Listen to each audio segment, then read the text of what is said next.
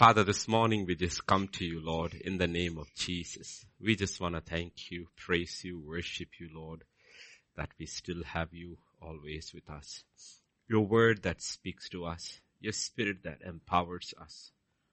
All we need is to obey. Said in your word, if you're willing and obedient, you'll eat the best of the land, the best life of Christ, the overcoming life of Christ. For you came to give us life and life in abundance. Teach us continuously, Lord, your ways. Show us your paths and empower us to walk in those ways, O oh Lord. Thank you, thank you, Lord, thank you. For in Jesus' name we pray. Amen, amen, amen, amen.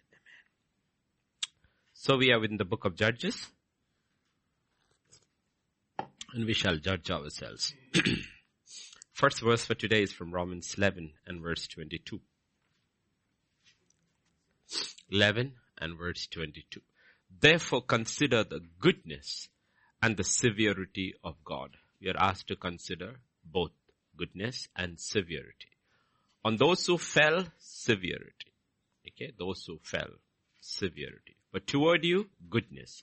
If you continue in his goodness, otherwise you also will be cut off. Okay. Today we shall dwell on the goodness of God. Okay. Don't want to depress you by dwelling on the severity of God. Okay. We have this, uh, young ladies with the, with the mask around their neck and their scarf on their head. They look like nuns. I was suddenly looking, when did these Catholic nuns come to my service? Okay. That was a distraction. Okay. So we see this pattern in the book of, in the book of Judges. We see the goodness of God. We see their oppression. But actually what we should see is God's goodness. God's goodness. Okay. So we go to Judges 6 1. We'll continue with Gideon. He's too big a character. Okay. In the Word of God, we have history. Then over the centuries, the Spirit of God has moved on different men who preached. And then we know which characters are important. If you read the Word of God, it looks like they're all important or they are not important. But over the 2000 years of church history, you will see some characters the Spirit of God has over and over through men spoken. That's why Gideon is so important. Because Gideon is a reflection of every one of us. Fearful, desperate in the times we live, but what God can make us if we believe and we obey. So the children of Israel did evil in the sight of the Lord. So the Lord delivered them into the hand of Midian for seven years. Okay, you see this pattern. If you consider the Joshua generation as the first generation to possess the land, which they are. So the first generation you will see they are so zealous only thing they ask from Joshua is that we will obey everything. Where you go, we'll come with you, we'll obey. Only thing we ask, that you walk with God as Moses walked with God. And anyone who defies you, we'll finish him off. So the first generation you will see is Yahweh, the living God alone. The second generation, you have Yahweh and other gods. By the time you come further down, the other generations, it is other gods and no Yahweh. Okay? This is the cycle we church also has gone through. Only Jesus. Then only Jesus and other gods. We, we don't have idols, but we have other gods. Education, money, name, reputation. All these are other gods and they, we put it on side with Jesus and then we use Jesus to pump these things. Okay, so the pulpit has become a place of actually exalting these idols instead of Jesus Christ, the way of the cross, of sacrifice and renunciation for the sake of the kingdom. That is not what it is anymore because if it is that, people will leave the church because idols have come into the life. Okay, so we need to understand, we're not getting into that today, probably tomorrow. Okay, so then after some time, you know what has happened to US and the whole of Europe? They don't want God at all. They don't want Christ at all. Don't mention his name. We don't want him at all. Okay? So that's how it moves. That's how it moves. Okay, and what does God do? God in His goodness, God in His mercy, hands them over. Okay, like I said, He's not forsaking them, He's handing them over. Okay. So please remember this fundamental principle. The cycle is the same. You can never serve two gods. Cannot serve two gods. Okay. Even in pagan religions, you cannot serve two gods. You go to any pagan or Hindu home and this thing and ask them, ask them which is their Kula Devada, their family god. There may be other gods, but this is the big, big one. At the cost of the others, they will serve this. Okay, even in pagan religions. Okay, that's, that, you can't, you simply can't. Okay, you can't, you can't major in two subjects. One will be major, the other will be minor. It is not possible. Okay, so please understand this. It is not possible. Because it's the same cycle the church goes through. Israel forsakes, disobeys, and God delivers them. When God del- delivers them, remember, it is discipline. It is discipline. Okay. We may, the child may think it has punishment, but God sees it as discipline. Okay. When the father spanks the child, the child says, oh, my father is punishing me. He's not. Though it may seem like punishment at that time. He's not punishing you. He's disciplining you. Verse 7 and 8 of Judges 6. The children of Israel cried out. 7 and 8 cried out. And what does God do? God sends a prophet. An unnamed prophet is sent. Okay. He sends the word to you. You cry out in your condition and God speaks through the word, a prophetic word, whatever it is. Or you read your word in your devotion. God speaks to you saying, this is the cause for your condition. This is the cause for your condition. Okay. And this is the solution. Our issue is that we don't like solutions. We don't. That's why people hate visits to the hospital. Only when it is unbearable they will go. When the doctor says, when the doctor gives the, the doc, they don't mind the treatment. They will go through surgery also if there is no diet change. You touch the stomach, Miguel is, Miguel is shaking away there. okay. You touch the stomach, then you will suddenly realize there was an idol there. There was a God there. Okay. Okay. I was telling, my wife was telling me this morning, you didn't put any sugar in the oats. I looked at her and said, did your mother put sugar in your milk when you were small? She said, no. What did she say? Drink it. I said, same lesson. It's the same thing. Okay. It's the same story. Now just close your eyes and drink it. Okay? If your mother didn't give you sugar, why should your husband give you sugar? Right? It's the same lesson. If you learned the lesson then and forgot the lesson in the middle, so it's just revision. Okay, so she was laughing and said, okay, I shall eat it all. And she took it all. Okay, so you need to understand, we struggle with on the way. Many idols are picked up on the way and we don't remember, we don't even realize these are, these are idols and this idolatry is, okay? And you, we, we do not realize, I mean, why has church big, changed so much? Because you, you know what? In the past hundred years, entertainment became the big thing. Radio came in, then talk, movies came in, then talkies came in. Okay, that's the order. We call them movies, but they were actually movies first and then talkies came in and then it exploded. And you know what? We carried the idol of entertainment and people are not entertained in the church, they will leave. And we do not realize that. Why do people nod away on this thing? Because they are, uh, they're not being entertained.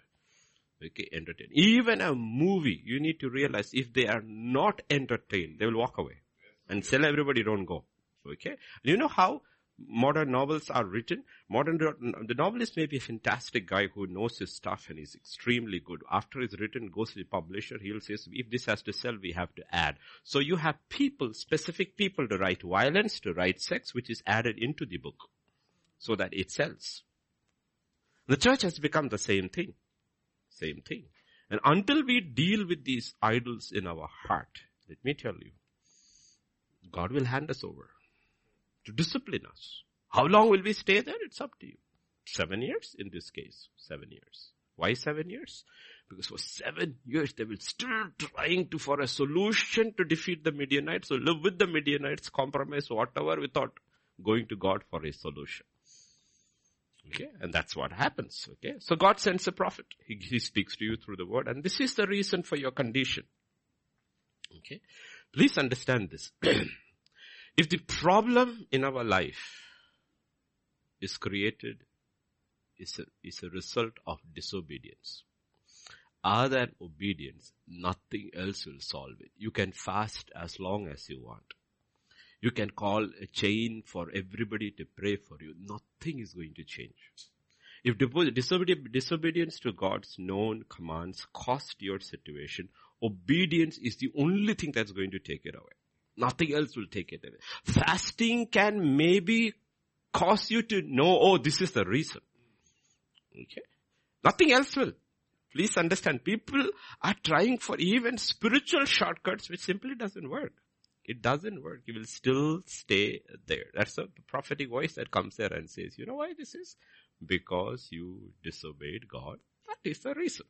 So if disobedience caused something in our life and we are going through it, if you want to get back with God, the only solution, the only solution is obedience. That's why God sent an unknown prophet. Okay. It doesn't have to be a known prophet. Non-prophets sometimes deceive on YouTube and television. They're well known. They have big names. They have big, so you know what now they have to prophesy what you want to hear. Otherwise their money will not come. Sometimes it's good to hear an unknown prophet who doesn't want your money, who doesn't care two hoots what you think about him. He will tell you this is what the Lord says and he will walk away. Okay. Unknown prophet. He's not for adulation. He's not there for money. He doesn't care who you are. Okay. He may just speak what God tells you and walk away. And that's good to have an unknown prophet. We don't even know who this man is. God sent a word. Okay. We go to verse 10. Also I said to you, I am the Lord your God. Do not fear the gods of Amorites in whose land you dwell because you have not obeyed my voice. You have not obeyed my voice. I told you, I am the Lord. Don't fear them because sometimes we start worshipping other gods because we fear them. Why do young people do all, almost all the things they do? It's peer pressure. It's another form of fearing that gods. If I don't cut my hair like that, you know, what will people think I'm from the village? So they go and cut. Even though it doesn't suit their head, they will still go and cut it that way. Why do people keep changing their fashions? Because if I don't, I will look like one year older. Meaning last year fashion was this year has changed. I want to be up to everything is pressure. Young or old. I mean, I was the one thing that shocks me in India is that even in US in so many places they have told you can you can't wear what is called that yoga pants. They have banned it. In India it is common because the tights they wear is basically yoga pants. You have to see old women wearing it. Old women wearing it. And it shocks me the pressure of peer group that you just want to move in with the crowd Move in with the crowd. And we don't realize it is idolatry. You have feared the gods of the Amorites. You have feared the gods of the Amorites. They say bend, you will say how low. They say jump, you say how high. No conviction about anything. Conviction for anything. And we need to understand. That is the way that God says, you know what, I told you don't fear them. Stand alone. Daniel stood alone. Daniel's three friends stood alone. What could they do? They could kill them. They said, if God wants to, God doesn't want, we are sure about our conviction. You know what? God stood with them. He stood with them in the fire. He shut the mouth of the lions. He vindicated them. He may not. He says, some of you need to come through and get your glory as martyrs. But he says, you are very, very sure about what is true. We will not fear the God of the Amorites and we will obey his voice. This is where it happens. So when you cry, why is this happening to me? The word of God speaks to you. Okay, it's remember the word of God speaks. He speaks. He will tell you the reason. Even King David, when there was famine in the land for three years, year after year, he went and asked the Lord, Lord, what is, what is the issue? Why is there this famine in my nation? I'm doing everything right. The temple worship is going on well. Everything is cool. Everything is going on well, Lord. Enemies are all at rest, but the land is under famine. Nobody's attacking us. Nobody will attack you because they realize God is with David. You attack them, you will get destroyed. So nobody is attacking. Land is at peace. Worship is going on. But you know what? There's no rain. There is no rain. It's famine. He goes and asks, what is, what is the problem? God says the problem is long back something happened. He gives you a solution. Okay, he gives us, so this is the problem, this is the cause that caused the famine, this is the solution. What the solution is, whatever way through deception, the Gibeonites, but once that issue is resolved, rain comes. Rain comes. Okay. So please understand, if God allows trouble, oppression to come into our lives, it is simply to get us back to Him. Then we must see it as discipline and not punishment. Discipline as punishment. Okay. And I'm telling you, when these kids are small, when they are small, you should discipline them. They will never know it is punishment. Give them milk without sugar. Make them eat carrots, all raw. Honestly, just the, no, I was telling another mother also, when your ch- children, when your teeth is starting it out, take the skin of the carrot and give it. Let him bite it instead of biting everything on the floor. He will start loving carrot. And that's the way some of the things have to be eaten. Okay, give them stewed vegetables without much salt and all that. You know what? They will eat anything. We are the ones who destroyed them. They did not destroy themselves. We destroyed them with sugar and with all the other junk into it. No, you know what? You discipline them. Okay, you discipline them and they won't even realize it is discipline. Okay, it comes to them naturally. They won't even realize it is discipline. But after we spoil them, then suddenly the doctor says, you know what, your child is obese and is very dangerous because half the people who died of coronavirus died because of obesity in US. Because if you look at US, half the food they throw away can feed most of Africa. And they still haven't understood it. you don't have to eat so much. no? That people have to buy two airline seats to travel one distance because they cannot fit into one seat. I mean, think about it. Think about it. No, you have to realize it's because what? Otherwise you will go, like India never learned the first year of pandemic. They did not learn the learn. People are dying because there is no oxygen. What was the, what was the government doing for one year? You know? And America does not realize they are in such a safe position because of the man who ruled earlier. And they don't give him any credit at all. Within weeks, months, they had tens and thousands of ventilators. They have surplus. And if, if Trump had won his second term, if he had been president, he would have given it to India. But Biden doesn't like India. He would give it to China if he asked them. He changed. Everybody said it is not possible, which is true. History of vaccines. No vaccine has come before two or three years. He started Operation Warp Speed. That's where the vaccines came. The whole world has got vaccines because he started something and the vaccine was ready. They said it is not possible. By December, vaccine was done. Ventilators were done. He moved so fast, but does he get any credit? And what did our government do? Didn't they know? No ventilators. There's no oxygen. A simple thing. You think about it. You know what? People are dying because there is no oxygen. And those who we are living, we are thriving because we are getting it free from God. We don't realize. That's why we begin every day by saying, Lord, today is a gift from you. Gift from you. Breathing it. How many people have died yesterday? Yesterday in Nasik, that hospital, 24 people died because the oxygen tank leaked in the ICU. So we, we take things for granted without realizing it that God is so good to us so faithful to us. This is the time we have to value every breath because you know why? People are dying because they are not able to breathe. Literally dying. What is one of the things of corona that kills breathlessness? That's where oxygen has to be given. And it's a very simple thing. And I find it very strange because India is one of, we are one of the most innovative nations on earth because of our way of thinking. Because we know we are a poor country, so we are able to make like uh, when NASA sends something to Mars, which will cost them fifty billion dollars, we will send it for one million. We'll took parts from every vehicle that is on the road, fix it together and send it up. And you really think Indians cannot make ventilators? It's not such a complicated thing. It's, you know why? The government was busy doing something else instead of preparing for this eventuality. You know what? People die people die. And that's what God is talking about. I have given it to you all. You know it all. All you have to do is do it. All you have to do it. But you know what? We don't do it. We will do it only when we come to that critical stage. Why? Because we like the gods of the Amorites. We like the gods of the Amorites. That's our problem. And then when God disciplines us, we say, you're punishing me. You hate me. God says, no, I don't hate you. I hate your behavior. I don't hate you. I love you. And children also think like that. You hate me, that's why you're punishing me. No, I love you. That's why I'm disciplining you. What I hate is your behavior. Your behavior stings. Your behavior stings.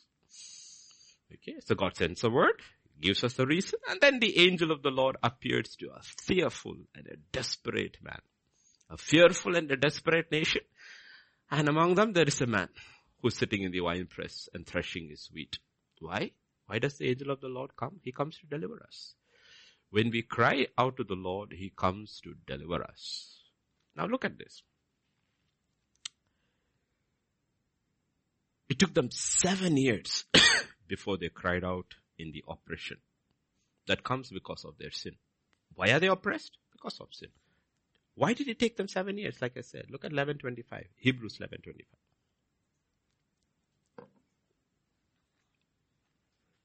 Hebrews 11:25. This is Moses choosing rather to suffer affliction with the people of God than to enjoy the passing pleasures of sin. You know why people wait? Because there is pleasure in sin.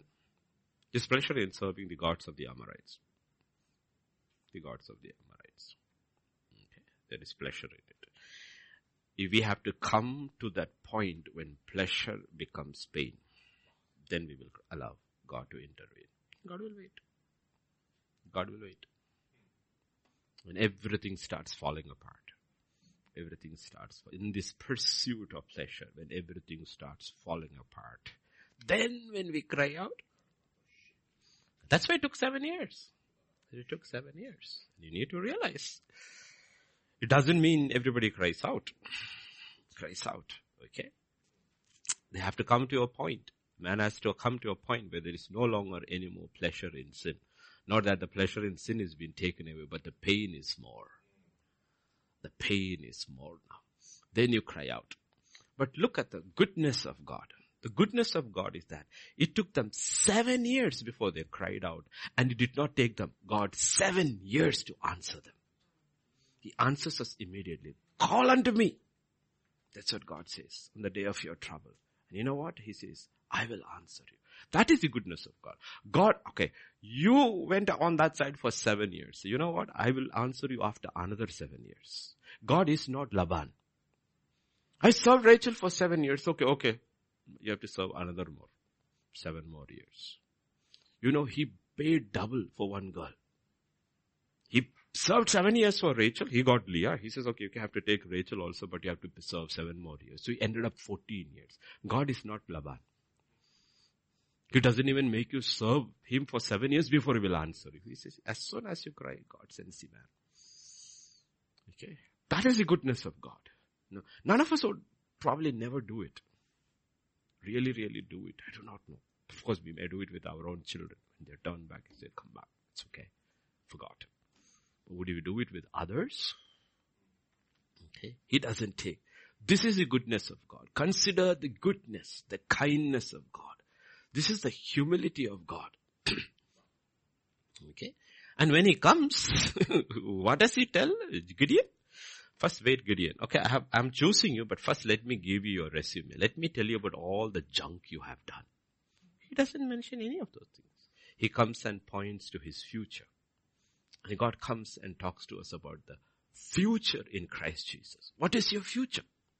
The prodigal son comes back. He has memorized on the, on the way. He has memorized very clearly the script. This is who I am. I am not worthy. I am only good enough to be one of your hired servants. You know what the father does? But the father telling him, bring the breast robe, put a ring on his finger, put sandals on his feet, was pointing to his future. You know who you are? Do you know what your future is? My son. My son. You are my son. He didn't, he didn't want to hear everything else because the fact that he had cried out and come back, he knew that he was ready for change. Okay. That's what God does. Verse 12. An angel of the Lord appeared to him and said to him, the Lord is with you, you mighty man of God. That's what, the, what he says. Okay. When we cry out, God comes and says, you know what? I am with you. Verse 50. So he said to me, O Lord, how can I save Israel? Indeed, my clan is the weakest in Manasseh. I am the least in my father's house. You know what? Gideon almost completely ignores what God tells him. Mighty man of valor, God is with you. He looks inward and he says, you know what? I don't see anything what you say in me. I don't see anything. And let me tell you, it's not a bad thing. It's a good thing. Okay? It's a good thing. What he's looking at is, is the truth about us. Okay? We need to be very, very balanced in these things. In Philippians 2.13, there is a forgetting of the past. 313, 313, sorry, not 213. No, no, 313. Brethren, I do not count myself have apprehended, but one thing I do, forget those things which are behind. That's what Paul says. Forgetting those things which are behind. And 1 Corinthians 59. For I am the least of the apostles who am not worthy to be called an apostle because I persecuted the church. These are not contrary statements. Okay? You forget your past, but you remember your past so that you're always grateful to God from where He picked you. You forget your past in the sense like that is not your identity which stops you from going to the front. But you never forget that is the one great quality of David. He never forgot where God picked him from, but Saul forgot very fast. And that's what says, when you were small in your own eyes.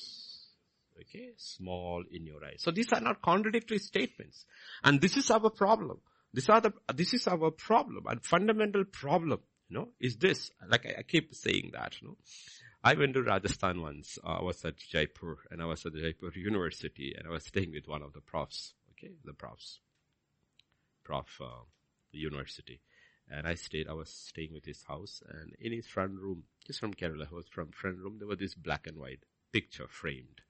A small thatched hut and a man and his, uh, his wife and two, three small children standing in front. I said, Oh, what's that?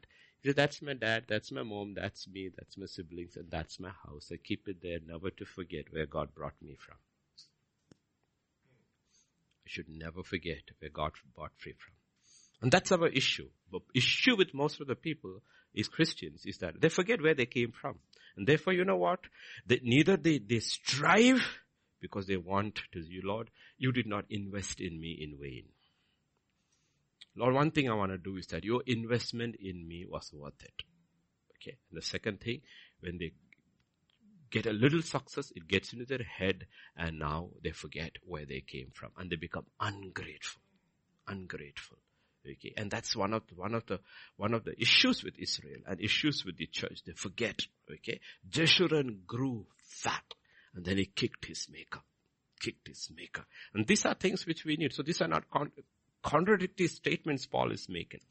We should never forget everything we receive from God is a free gift because of His grace. We have earned nothing from God. Everything is a free gift. He owes us nothing. We merit nothing. And that very thing should keep us humble. And stay humble all our life. You know, sometimes it's very difficult to speak to self-made men self-made men and women. No, they have worked hard, hard, hard, hard, hard and reached the pinnacle of success. It's very difficult to tell to them that salvation is a free gift because they have taken nothing free from anybody. I worked way, my way up. So God will have to bring them to a situation where they are totally in a position where they are not able to help themselves. And then when they are, are they ready to receive? Okay. But we don't have to go that way. We don't have to go that way. Okay. So, it's a very good thing how Gideon begins. Let me tell you, many people in the Bible began that way. Most of them did not end that way.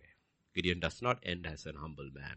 Saul of Tarsus, Saul, uh, King Saul began as a very humble man. When they were looking for who is the anointed of the Lord, he was hiding in the baggage, but he ended up as a reprobate. Most people don't end up that way. That's the whole thing consistent. Because you see, to, to Israel and to people, theologians and all people will say many things about Moses, the lawgiver and everything. But what was one thing about Moses was that he was the meekest man, meaning he remained that way. So his last statement about his life is he's still walking with God. Because only meek people can walk with God. And God will only walk with meek people. He never walks with the proud. So if you want God to walk with you all your life, this is a fundamental quality. It doesn't, as you're pressing forward, you may be reaching levels of success which other spiritual giants before you never reached. But you never forget from where God brought you. That keeps you humble. That keeps you humble. You know, and that's the key. That's what God is talking about. Because verse 16, if you look in verse 16, and the Lord said to him, okay, he doesn't he, does, he doesn't say, no, no, no, no, no, Gideon, that's not true. You are, you are not the least in the family. Actually, you are the greatest and your family is not. You're getting it all wrong, no? What I'm saying is today it is all motivational speaking. God says, you know what? Surely I will be with you and you shall defeat the Midianites as one. What is God saying? God is simply telling to his children, the only reason Gideon or any one of us will succeed in God's eyes is simply because God is with us. No other reason. We should hard work, work hard. But hard work is not going to make you successful in God's eyes. You should be righteous, but righteousness is not going to make you successful in God's sense. You need to have good education. The best education is not going to make you successful. Wealth, if you have wealth, good for you, but it's not going to make you successful. If we are successful in God's eyes, it is simply because God is with us. God is with us. Therefore, this is, this is the fundamental thing which we need. And these are not contrary things. If Ephesians 2 6 says, we are seated with Christ Jesus, right? Romans 7 18 will say, there is nothing good in me. It's not contrary statements. I am seated with Christ above every rule of power, principalities in the heavenlies. Yet Romans 17 says, I also know that is in my flesh, nothing good devils him. And you have to balance this both. Oh, I am seated with Christ. I am the King of Kings and the cat's whiskers. Mm-hmm. That's how people walk around as if they are cat's whiskers. Seated with Christ. But there is nothing good in me. At one place, imputed with the very righteousness of God in Christ Jesus. That is the gospel. That's Romans 1.17. On the other place, Isaiah 64, 6, your righteousness is like filthy rags before me. You have to. They are not contrary statements. Okay. We have been imputed when we believe in the Lord Jesus Christ alone for our salvation. What God imputes into our spirit is the very righteousness of God. And then the next statement God also will say, your righteousness is like filthy rags before me. We balance ourselves with these things. So why do we go where we are going? Only because God is with us. Okay. John 15 verse 5 God says, without me you can do nothing. Without me you can do nothing. While in Philippians 4.13 Paul will say, through Christ Jesus I can do all things. These don't contradict each other. Okay. Don't contradict each other. So in verse 16, what does God say? You will defeat the Midianites. You will f- defeat whatever is opposing you in life. Whatever is opposing you in your life. Whatever are the hurdles that you are facing in your life. You will defeat them. Each one has to look what are the hurdles that we are fighting that has been blocking us, not unable, enabling us to move. He says, you know, you will defeat it. Why? Because I am with you surely I will be with you. So what is that? The only thing we need to actually be very, very careful about to see that God is with us. I am with you. Okay. So please remember, everything is based on a promise, not on promotion. Because today most prophecies are promotions. The promotion is like advertisements, selling a product. Prophets, prophets come and sell a product. You know, you are the called one of God and I see this happening before that the man has put his collar up and he's gone. It's promotion. Here there is no promotion. It is a promise. I am with you. I am with you. So much of what happens from behind the pulpit is sadly is promotion of self, not an exaltation of Christ. Okay. This is the actual crucified life. How do you know you're crucified? How do you know your flesh is crucified? How do you know yourself is crucified? Because you, how long can you endure a teaching that which only exalts Christ and Christ alone? Because the whole mentality of the world is basically what is there in this for me? मेरे लिए क्या है? What is there in there for me? Therefore it becomes promotion. It is not based on a promise. Okay. And what does it lead? It has led to what's the state of the church. It leads to individualism. Okay, that's what we teach. Everything is about self, self-discipline, self-promotion. Everything is about self. Yet the Bible is entirely against the self. Jesus himself, when he came, he had to fight himself. There is no self-promotion in the Bible. It's only the exaltation of Christ Jesus. Okay. And if you read the entire book of Acts, they never promoted self. They promoted Christ. From the first statement they make in public, what is that? Gold and silver we do not have. But what we have is Christ Jesus. To the point when people in Athens were trying to say they were gods, they tore their clothes. Tore their clothes and said, we are just like people like you. Just people like, there's nothing different about us. We got an anointing upon us, but that is of God. Other than that, we are just like you. right. Like Peter makes a statement, you are Christ. Jesus said, this is not from flesh and blood, this is the revelation. And then Christ says, upon this rock, I shall build my rock. Catholic Church took it and ran away with it. Because they promoted, they have been promoting Peter for the past 2000 years. The church is built on Peter. Peter is the first vicar and the Pope has the keys of the kingdom. And they promoted. They did not promote Christ. Peter never promoted uh, himself. Okay. You know what? The flesh loves it. Loves it. Loves it. So we have to ask this question. Are we promoting self or is it Christ? Verse 14.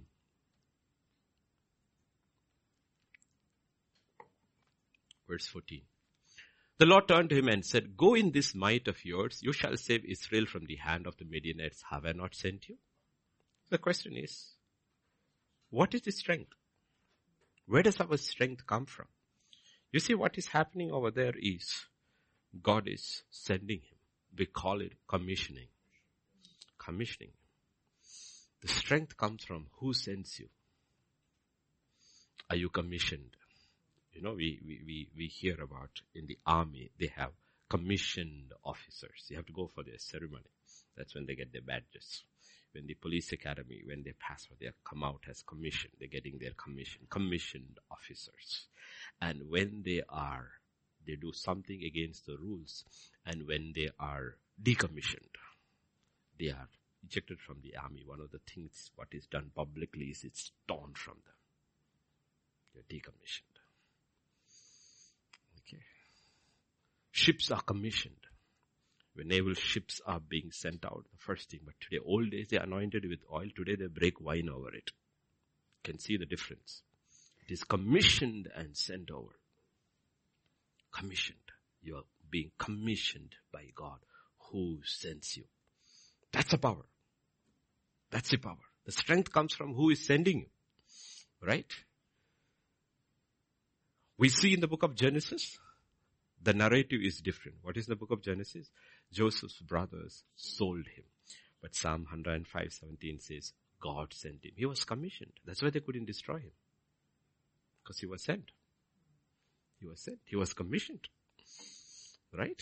In Genesis 46, verse 2 to 5, Joseph, the prince of Egypt is calling. The governor of Egypt is calling. Carts have all come in loaded with stuff to take the whole family. Then God spoke to Israel in the visions of the night and said, Jacob, Jacob, and he said, here I am. He said, I am the God, the God of your father. Do not fear to go down to Egypt, for I will make you a great nation there. I will go down with you to Egypt, and I will also surely bring you up again, and Joseph will put his hand on your eyes. Then Jacob arose from Beersheba, and the sons of Israel carried. You know what? Jacob is being sent. And God says, you know what, Jacob? You're going down. You're not going up. You're going from the promised land to Egypt. But you know what? I'm coming down with you. I'm coming down with you. I'll come with you. And I will see you are fine. And Joseph will close your eyes and I will bring you back. Okay. That's the power of a mission. When God sends in Exodus chapter 3 verses 9 and 10 and then verse 12 and 17.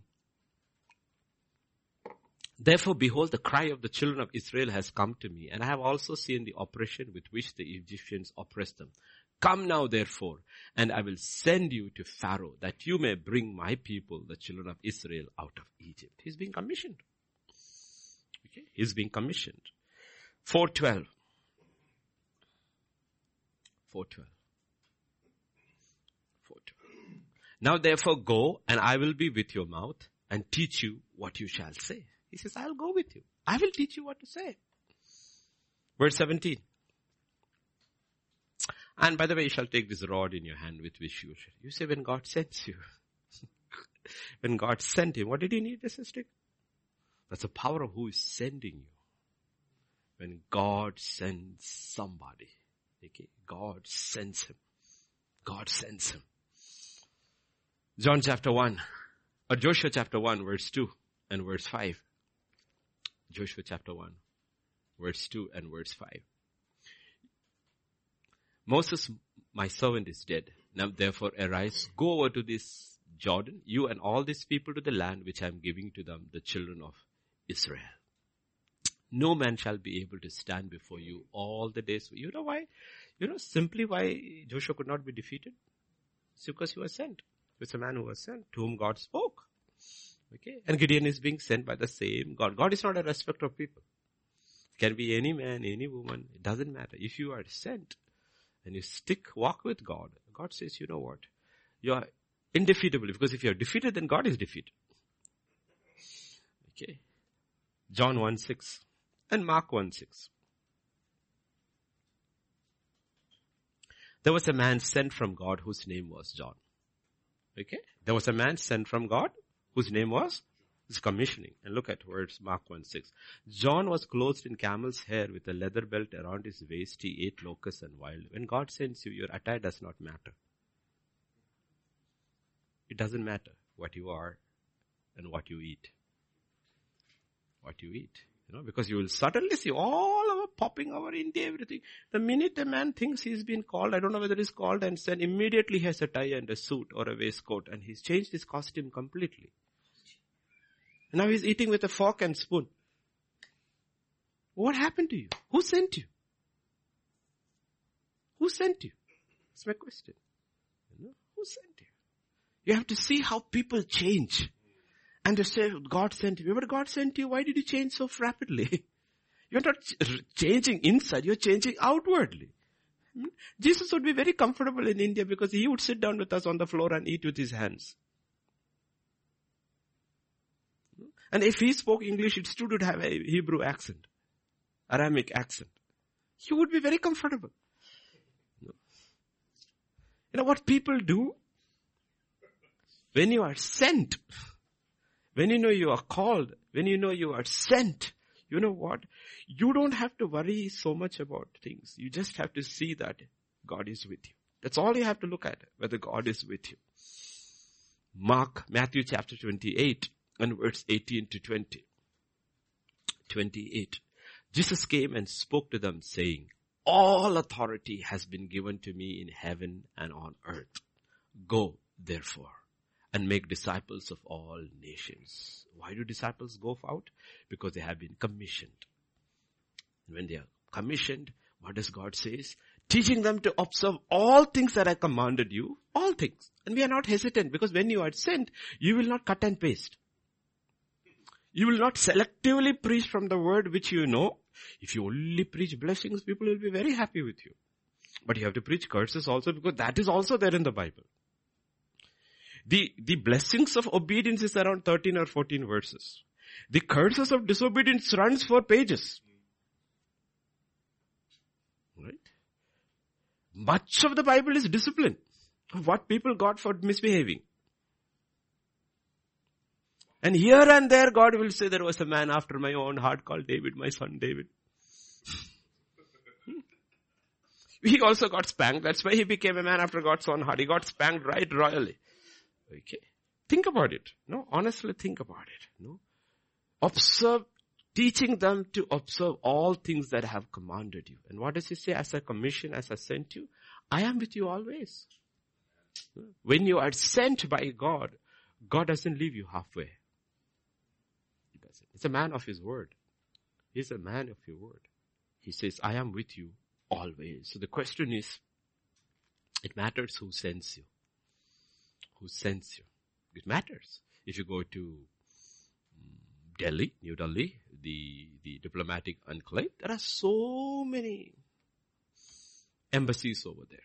But then there is one embassy which is above all embassies, which is the US embassy. Why? Because US sent that man. Because that nation has, it had clout.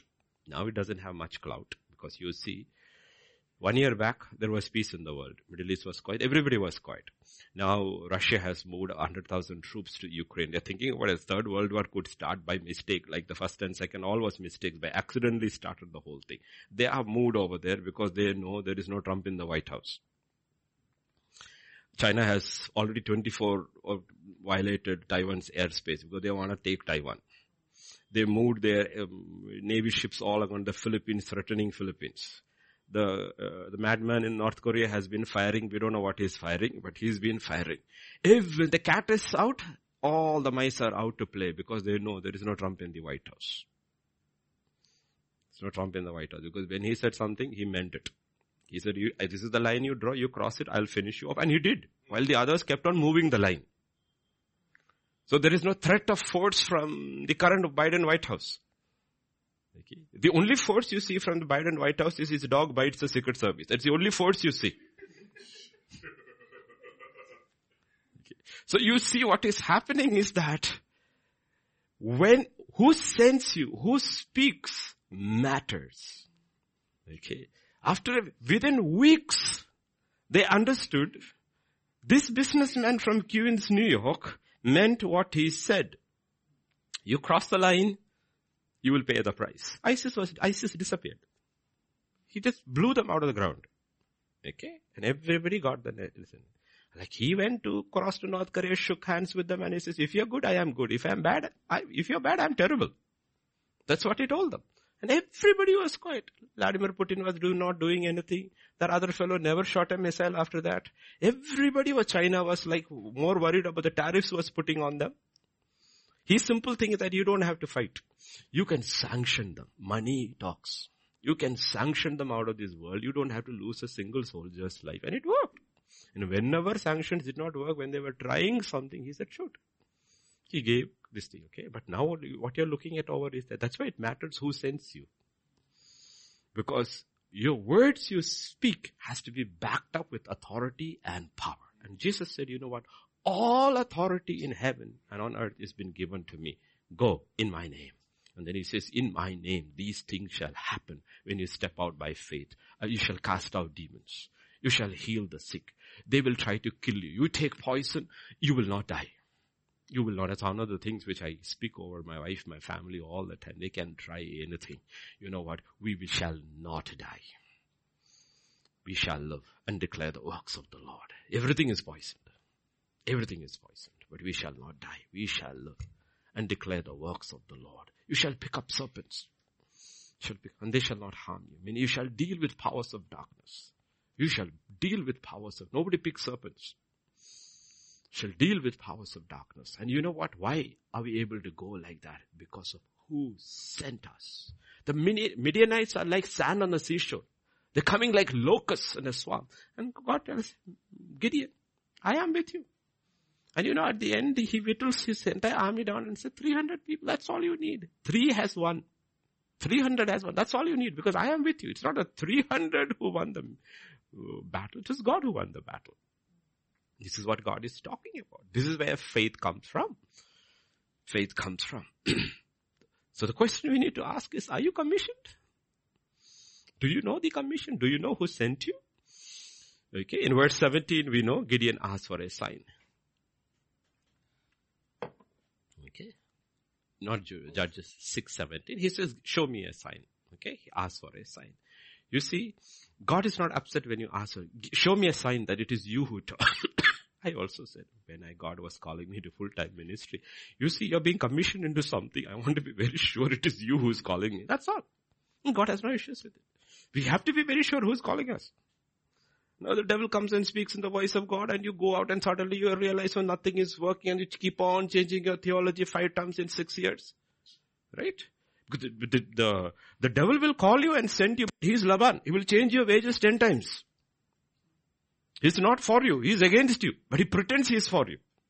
So God has no issue with you asking God when he, He's commissioning you. Lord, give me a sign. Why is, what is the sign? It's only thing is that I want to know that it is you who talk with me. That's only thing. Just for confirmation. You look like an ordinary man sitting on a rock with a stick in his hand. But every man I know carries a stick in his hand. You look like anybody.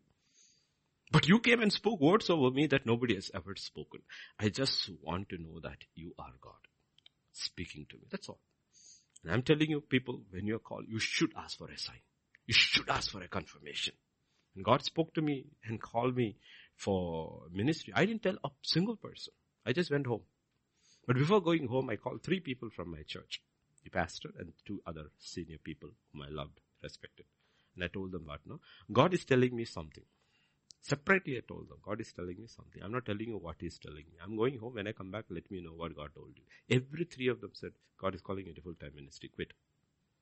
We prayed and the Lord said, tell him, tell James, this is the confirmation. I said, okay, Lord. I just asked for a sign. Because you can't step into it because the whole kingdom of God is in a mess because people put their hand on their plow and they look back. They look back. They look back. And he says, you're not worthy of the kingdom if you look back. You can't quit. You can't quit in this business. So when he's commissioning you, it is not bad. You ask for a sign. Are you commissioned? Is it good for a sign? Make sure you are truly called and sent. Because it should not end as a disaster. The first thing, make sure you are truly born again. Second thing, if you go into ministry, make sure, Siri, you can come and sit here. If there, I think it's, yeah, come and sit. Okay. Second thing, if you are into ministry, make sure you are sent. Don't end up before God and He say, I never knew you. I never knew you. So be sure about these two things. Lord, because the witness is the Spirit of God inside you. It's a witness. It's a living person. That's a, that's a, that's the awesomeness of salvation of a believer, unlike a pagan. Pagan, his God never gives him any confirmation he is saved because no pagan God can save his, his devotee. No God in any pagan religion from ancient times still today has said, I will save you. They may try to deliver them from their problems, but there is this concept of a salvation from your sins is not there in any religion. You have to save yourself. There is no savior. There is no savior. There's only one God who comes and says, I will save you. And when He saves you, Jesus has said very clearly, the Holy Spirit, this is the gift I give you. That is a sign. What is that? The Holy Spirit. And what does the Holy Spirit say? He immediately teaches you to call God Father. The Spirit within you calls you Abba Father. He convicts you, He speaks to you, He talks to you, and something real living takes place inside. And you know what happens? That's a sign. That is a sign. So we shouldn't end up. Okay. And if you go after that, he said, I will give you, no, a sign. Okay. And what is that? I'm going to make an offering for you. I'm going to make, okay. We looked at the significance of the sacrifice. Okay. But look at verse 18. Do not depart from here. I pray until I come to you and bring out my offering and set it before you. He said, I will wait until you come back. This is another facet of the goodness of God. You know what God says? I will wait for you. Yesterday we said, you know, how, how much time? I said, has anybody ever skinned a chicken here? And nobody did. I think there was only one person here. Brother Rafat and I are the only ones who know how to take a live chicken and come to the last stage, that is, put it on your plate at the dining table. Stage one to last stage, terminal stage. okay. So even a chicken takes time. You have two choices. With skin or without skin. Without skin, fast. With skin, it's difficult. No, it's not plucking. First you have to boil the water hot and dip the chicken in it. Then only this, this thing will come out. And after it is all come out, you have to light a fire and roll it over it. The rest of the feather is all burned off. Okay, then how you cut it, you have to be very, very careful how you cut the chicken because if you cut that thing in which the bile is, the meat is gone. So there are two bones over here which you have to slice and then you pull it open like that. Otherwise the chicken is gone. okay. This is a chicken. He was preparing a goat, which has got more bile than a chicken. And you know what God says? I will wait for you until you come back. Because why is so important, especially today's world? Nobody has patience. Parents don't have patience with children. Children don't have patience with parents. Husband don't have patience with wives. Wives don't have patience. Pastor has no patience with the congregation. Congregation has no patience with the pastors. This is a time of impatience. In the middle of it, there is only one person who says, I will wait for you. It is God. It's only God who waits. Nobody waits for anybody. Nobody waits. Public transport is there. It's supposed to be for public service. The man looks at the watch, people have not come. He takes the bus and goes. There's not a single passenger in the bus. He takes, takes and goes. He, it's not a public service. He's just serving himself for the salary. If he had waited two minutes, ten passengers would have come. He looks, they are running, they're waving. He just takes off. That is why the best runners in India are from Kerala, because that fellow never stops for anybody. All our life we were running after buses. Joke in Kerala was why is Kerala produced all the short, the runners? PT Usha, MD Valsam, all the Olympic ones. Why? Because the KSRTC trained us how to run. you know why? Nobody has patience. Let me tell you about modern mothers. Do you have patience? Everything is nuked. Microwave, microwave, all fast. Everything is fast. Everything is fast. No patience. Studies, no patience. You know what? Just look at the last 10 years question papers. And study it. Nobody wants to read the text. We used to have professors by saying that if you ever come to the class without knowing your text, don't come. You need to know your text. And I still remember our English professors at PG saying that. I don't want to hear that name called Ra- Ramji Lal. I still remember. Ramji Lal was a North Indian guy who used to write all the guides for Shakespeare. He says, when I see your answer script, I will know whether it is you or Ramji Lal. that put the terror in our hearts. People don't read text, they only read guides. People don't read their Bible, they only listen to sermons. One is the text. The other is the interpretation. But if you know your text, even if the interpretation goes wrong, you can correct yourself. And the Spirit of God can turn you back and says, no, that was not right. That's why the Bible talks of this, an anointing that rests upon the speaker. This anointing that rests upon the teachers, and it is the anointing that teaches you all things. These are fundamental things which of a, of a living Christian, a walk of faith, and that's what God is talking about. God is incredibly patient. Okay? Because nobody seems to have time. Nobody seems to have time. And it's only when we go to God. That is why you should fundamentally look at believers, strong believers, no, genuine believers. You will tell them, how is that you can, how can you worship for two hours? Me, five minutes and my mind is wandering. How can you sit and study the word for three hours? You know what? Because we encountered God and you see that He has no issue with time. You spend three hours with Him, He will sit with you for three hours, which a father on earth will not do with his own child. That's why you can worship Him for three hours, two hours. When he comes in, he doesn't leave. He stays with you. That's what worship makes worship worship. I enthrone myself in the praises of my people. You know what? God says, I have no issue with time, my child. You come to me. I will wait for you. You do your sacrifice, everything and come. Prepare everything and come. Prepare it to come. Who's the one who's saying, I will wait for you? This is God Almighty. This is God Almighty. So these are parts of God's goodness. God is humble. Okay, God is humble. God is patient. Okay?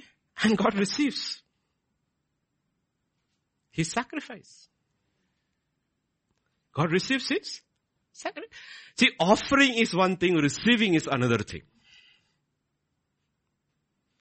Offering is one thing, receiving is one thing. So you can put your money into the offering bag. That doesn't mean God has received. Pastor received it. The church received it. It doesn't mean God has received it. Offering is one thing. Romans 12, 1. Offering is one thing. I beseech you therefore, brethren, by the mercies of God, that you present your bodies a living sacrifice, meaning daily. How? Two things. Holy and acceptable. Two things. Two things. He says, you are, ah, Lord, I come to you, Lord, and I offer you my body, my life today. He says, it's not either holy, neither is it acceptable. Holy and acceptable. So he offered his sacrifice. God received his sacrifice. It was offered on a rock and the Bible says he touched it with his rod and fire came out of the rock. Okay. And the rock is Christ, we saw. You have only two choices ultimately, God says. Fall upon the rock and you shall be saved. Or the rock will fall upon you and you shall be crushed. But what happens is when, and both, both times there is fire. When you fall upon the rock, fire comes out of the rock and starts cleansing you. Or one day the rock will fall upon you and fire will consume you. For our God is a consuming fire. So it is better to fall upon the rock and allow the fire of God to consume us without destroying us, rather than allow the rock to fall upon us and the consuming fire of God come upon us. And He consumes us. Malachi chapter 3 verse 2, the fire that comes from the rock upon His children. Chapter 3 verse 2 and 3.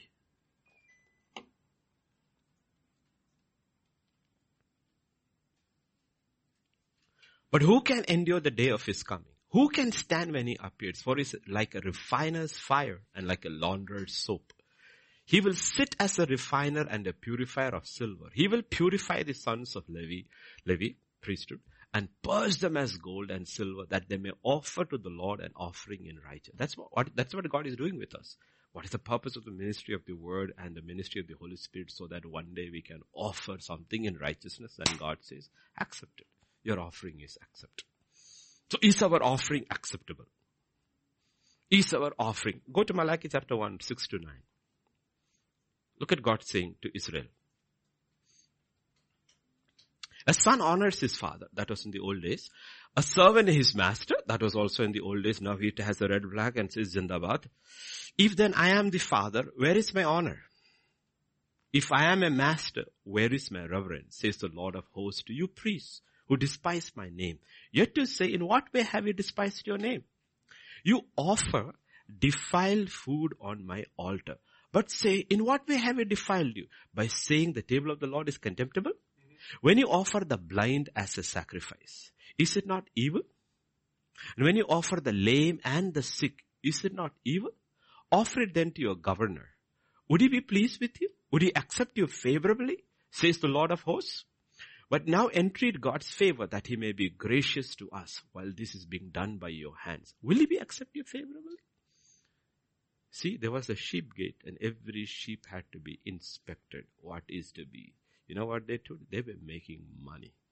They took all the blind, the lame, everything and they were offering it as. And ask ourselves, isn't that what we do? We keep the best for ourselves. We keep the best for the world. And then we give God what nobody wants. When you are just falling asleep, the last five minutes before our eyes close, here Lord, my offering. God says you gave your best time to the whole world, for everything that you're pursuing. And then at the end of the day, you come to me and says, Lord, here is my offering. You know what you brought? The blind, the defiled. Is it holy? Is it acceptable? Or music. We listen to every junk out there in the world. We know the names of every, I don't know, are they, I don't even know where they can be called musicians. Okay. We listen to all of them. Then on a Sunday or a worship service, we stand with our hands in our pockets, stands like this. And then we sing the songs, five minutes, ten minutes, and say, Lord, my offering. My offering. Here is my offering, Lord. Okay. This is what happened to Israel. the thing is that what they do and how kind God is. Calcutta said, okay, go away. I don't want Israel. I will pick, let me say, I'll pick Burma. Burma would have been a different nation. That's exactly what Jesus said. If the miracles which I did among you was done with Sodom and Gomorrah, the most reprobate cities in the world, if it had been done to you, they would have been till today. And that's exactly what will God say. What I did among you, if I had done among the Muslims and the Hindus, they would have stood up and grabbed me with both their hands. But I did to you, and you, you took it for granted. You took it for granted.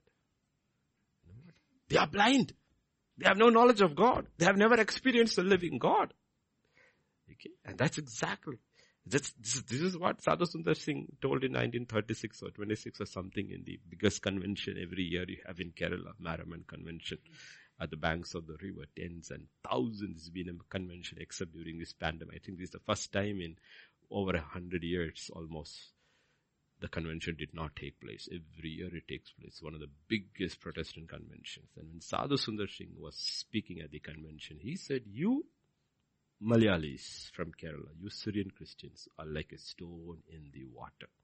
Your outside is covered with the gospel. It has never entered your heart. Your heart has a rock. It has not entered your heart, but saturated by the gospels. 2000 years. It's an indictment upon my own people. And it is true. It's true for, can be true about any one of us. And that's what God is talking about. Okay. This is, God accepted Gideon's sacrifice. So to the one who God offers a sacrifice that is acceptable, God accepts the sacrifice. And to him, what does God say? Verse 23, peace. Peace. Do not fear. Peace. See, none of our offerings could ever be accepted. So God offered His own Son as a sacrifice. Understand this. He offered the only sacrifice that would be acceptable to God was the sacrifice of His own Son who lived a blameless, sinless life. That sacrifice was offered and God receives it. Now God says, anybody who comes through that sacrifice alone, to him what will I say? Peace. Peace with God. He looked at that too. Peace. Okay. Do not fear. No more fear. And verse 24. What does he do? So Gideon built an altar there to the Lord and called it the Lord is peace. I kept on saying Nisi, Nisi, but it is Shalom. The Lord is Yahweh Shalom. What did he do? He built an altar. This is the key. This is the key. See, God can appear to people in different ways. In his case, an angel of the Lord came, can appear. Okay? He can appear through the word. Even now, speak to you through the word. He can speak to you through a dream, a vision, a healing, a deliverance. God can appear to mankind in so many different ways he can touch his children. The question is, at the end of it, what is my response? Have I built an altar to him? That's the key. Have I built an altar to him? An altar is a place of sanctif- of consecration. Otherwise, you know what? I received something from God, but I did not respond by building an altar. It will not last. What is Abraham known for? Abraham built no city. He built no boat. He built no house. He is known as a man who built altars. From the altar in Shechem to the altar in Moreh, from sheep to his own son, he was willing to consecrate everything because when God appeared to him, he built an altar. That is what defines a believer. If you have really accepted the appearance of God in word, dream, vision, miracle, healing, deliverance, have you built an altar is the question God is asking. Have you consecrated yourself on the altar? If you have not, you ain't going nowhere. God loves you. God cares for you. But you are going nowhere because it is the altar that will define everything. That was the issue with Mary and Martha. Mary was the one who was demon possessed, seven demons. Martha was never possessed by demons. But once she was delivered, she was consecrated. You see her sitting at the feet of Jesus Christ. Seven days before he dies, you see her taking the bottle of spikenard, anointing him with the oil. You know why? Because she had an altar in her life. Consecrated. Ten lepers were healed. One came back. You know why? Because he was healed, he came back and he consecrated himself at his feet. Jesus said, you go in peace. You have been made whole. Because every encounter which we have with God should lead to consecration. Otherwise the encounter is wasted. Gideon builds an altar.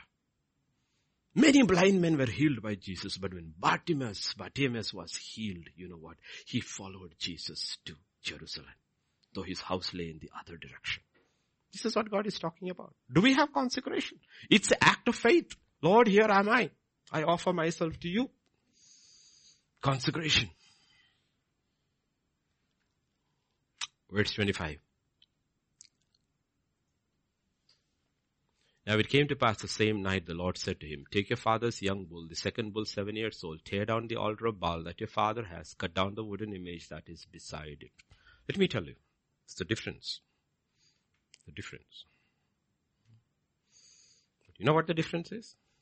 God spoke to him many times. Mighty man of valor, he spoke, he spoke many times. But this is different. Though it is saying it has said, it is not a said. It's a command. It's a command. Take your, okay, take your bull. In our regional language, I don't know how it is in Telugu, in Malayalam it says, ah, You know what? God cannot command people who do not have altars. Understand that. God has never told me anything to do. It simply says you do not have an altar in your life. God cannot command you. You hear the word of God has counsel, has advice, opinions. It's your imagination. Yesterday Pastor Vijay was telling, which is true. God rules by decrees. The President of India rules India and he has a cabinet at his pleasure who will counsel him. God receives counsel from no man. No angel counsel him. He rules by decrees. When a man has cons- built an altar and consecrated himself, God is able to command him and says, do this, do this, because he knows that man will obey. And because we do not have altars, God doesn't tell us anything. So you know what pastors have to do? They have to give you a feel good message. God loves you so much. Don't worry. And all your life you go through, never receiving a command from the Lord which would have changed your destiny. Not only you would have been delivered, you would have become a deliverer, a source of deliverance to so many others. That's the difference here. God commanded him. This is the difference of accepting Jesus as Savior and accepting Jesus as Lord. The same Jesus Christ whom you crucified, God has made him both Lord and Savior. Most people only know Jesus as Savior. Therefore they hear the word of God has advice, counsel, suggestion, but when the altar is built, you hear it as a command. Quit your job. You quit. Move to that place. You go. What am I going to do there? I don't know. I was landing in Tezpur so many years ago in the aeroplane. I was looking, Lord, what am I doing here? What am I going to do here? I don't know anybody here. One man I know. One man. And I've been told by everybody, don't meet that man. Because this is terrorist controlled areas. ULFA. Height. 1997 height of ULFA. And this man is very senior officer in the army. You are going to live in the civilian. I Had gone earlier, taken a house also. Cleaned it and come back. Now going back. Don't meet him. It's dangerous for you. What am I going to do here? I don't know anybody. But he told me, go. I land over there get check in for the temporary residence for that evening in the guest house. Evening, there is a, you know the gypsies you see here? The army gypsies? Gyps? Green gypsy waiting outside. Savji has sent a vehicle to come to his house. I said, here we go. You know, when I reach the home, reach his home, crowd is gathered. I begin my ministry that same night. There's a crowd gathered over there and I start getting to the North Church on the first evening I reached that state. I didn't know anybody. I didn't know anybody. And I started knowing people from there. I was there for years. And today the kids I ministered, met everybody. They are all around, all in ministry, doing well. You know what? But I didn't know anybody when I went. All I had to do was obey his command. Same thing when I went to the other country. Knew not a single Christian. Single Christian. I didn't know anybody. The ones I knew were not Christians. and I was given one name from Hyderabad. There was a lady who was married to a person of that country in Hyderabad. Somebody gave me her number and said, call her. So my students booked, received me, put me in the hotel. We are all having dinner. I just wanted to get rid of them. They wouldn't see because they're seeing me after 10 years. So, so you come back. They were crying and everything. I said, okay, I'm tired. I need to sleep. They said, okay, sir. What have you come here? I said, I got work, but you have to give one evening for us, Lord. All our children, now they're all married with kids. We need to come and to show, they say in their language, Baje. Baje means grandfather. We have to show them their grandfather. I said, okay, one day I'm not free. I couldn't tell them what I had come there for. And as soon as I left, I go to the desk and I said, I need to call this number. And I called up and said, um, you had very careful those days. I said, hello, this is, uh, I'm from, I've come from India. She, she, said, hello, yes, India. I said, I'm in the ministry. So they won't understand what ministry is, home ministry, finance ministry. That's the only ministry there. I said, I'm in the ministry. She said, oh, I said, where are you staying? I said, I'm staying here. She said, well, I can't do anything because my husband is gone to the India house, the Indian embassy to play tennis. So I don't have a vehicle. She said, okay. She said, go downstairs. Go downstairs you will see a STD booth, phone booth, and you will see a lady sitting over there. Her name is so and so, Garga Chetri, but the baptized name, the second name is Ruth. Just go say Ruth and she will do the rest. So I went there, this is lady with his headphones sitting there and listening to me. I said, hi Ruth, Jaimas. She looked at the stranger. How did he know I was a Christian? From there, the next day, I knew all the pastors and I was ministering in the underground church. I knew nobody. I knew nobody. Okay. Nobody. And I did not even know what was happening in that country because the Lord told me, go to this nation. He opened up the doors. I couldn't even get a permit to enter. You need to understand I couldn't get a permit to enter the country. So I preached in a church which was outside in India. And I said, I have come here. The Lord has told me to go, but I do not know how to enter because they won't give you for single people coming those days. Why are you coming alone as a tourist and all? When I finished, I came out. A gentleman was standing over there. He is a northeast guy. He says, hello. I, I, you know what? Uh, you want to go into the country? I said, yes. He said, just come and meet me at my office. I said, yes, sir. He said, I'm from Shillong, but I'm in charge of CWC. CWC means Central Water Commission. Inside this country. Central Water Commission inside India. Okay, okay, okay. Central Water Commission. He said, I'm the chairperson, chairman of the, uh, for the Central Water Commission inside this country and I'm authorized to issue passes for anybody to travel inside this country. You come over there, I will make a pass for you. I'll put you as my brother because we are all one in the Lord. I got the pass. Nobody checked me. I got in through. Every step of the way God was there. Okay. Every step. And then the Next, first Sunday, I'm, I'm preaching in a church, and the church is like this. It's an apartment. People have all gathered and they're very scared because the previous Sunday cops were coming, taking pictures and everything. So every time the bell rings, everybody is scared. I was wondering what is happening because I still have no idea what is happening in this country. And God has sent me from another part of India to this country to preach from Joshua chapter 1. Do not fear. Do not be discouraged. The Lord thy God is with you.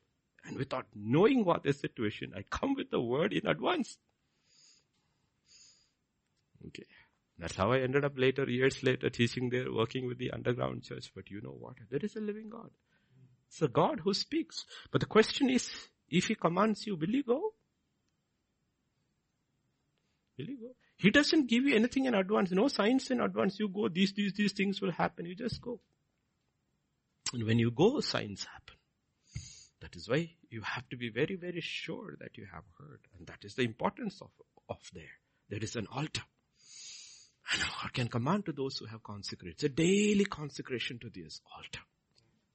Let me tell you something before we pray. If you look at it, that. Now it came to pass the same night the Lord said to him, take your father's young bull, the second bull of seven years, and tear down the altar of Baal that your father has. Cut down the wooden image that is beside it. That we'll look tomorrow. Acts chapter 9, 11. Acts 10, 3 to 6.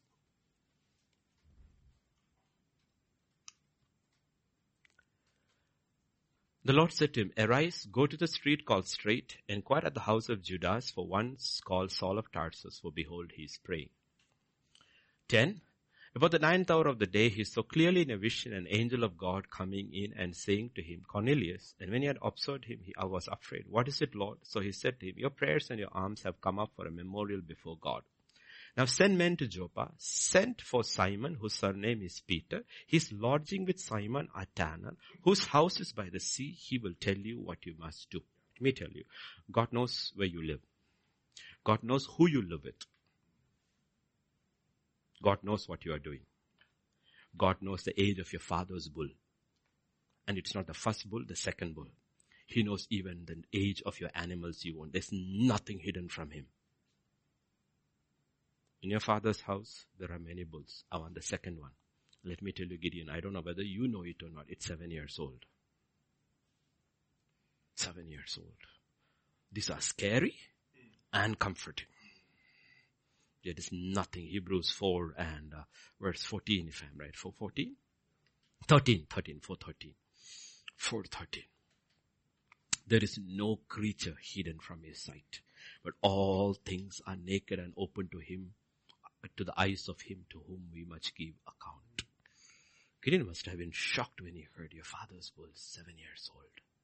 Ananias must have been shocked. Go to the street called street and go to this particular house. And you know what? There is a man called Saul of Tarsus. And let me tell you, Ananias, he's praying.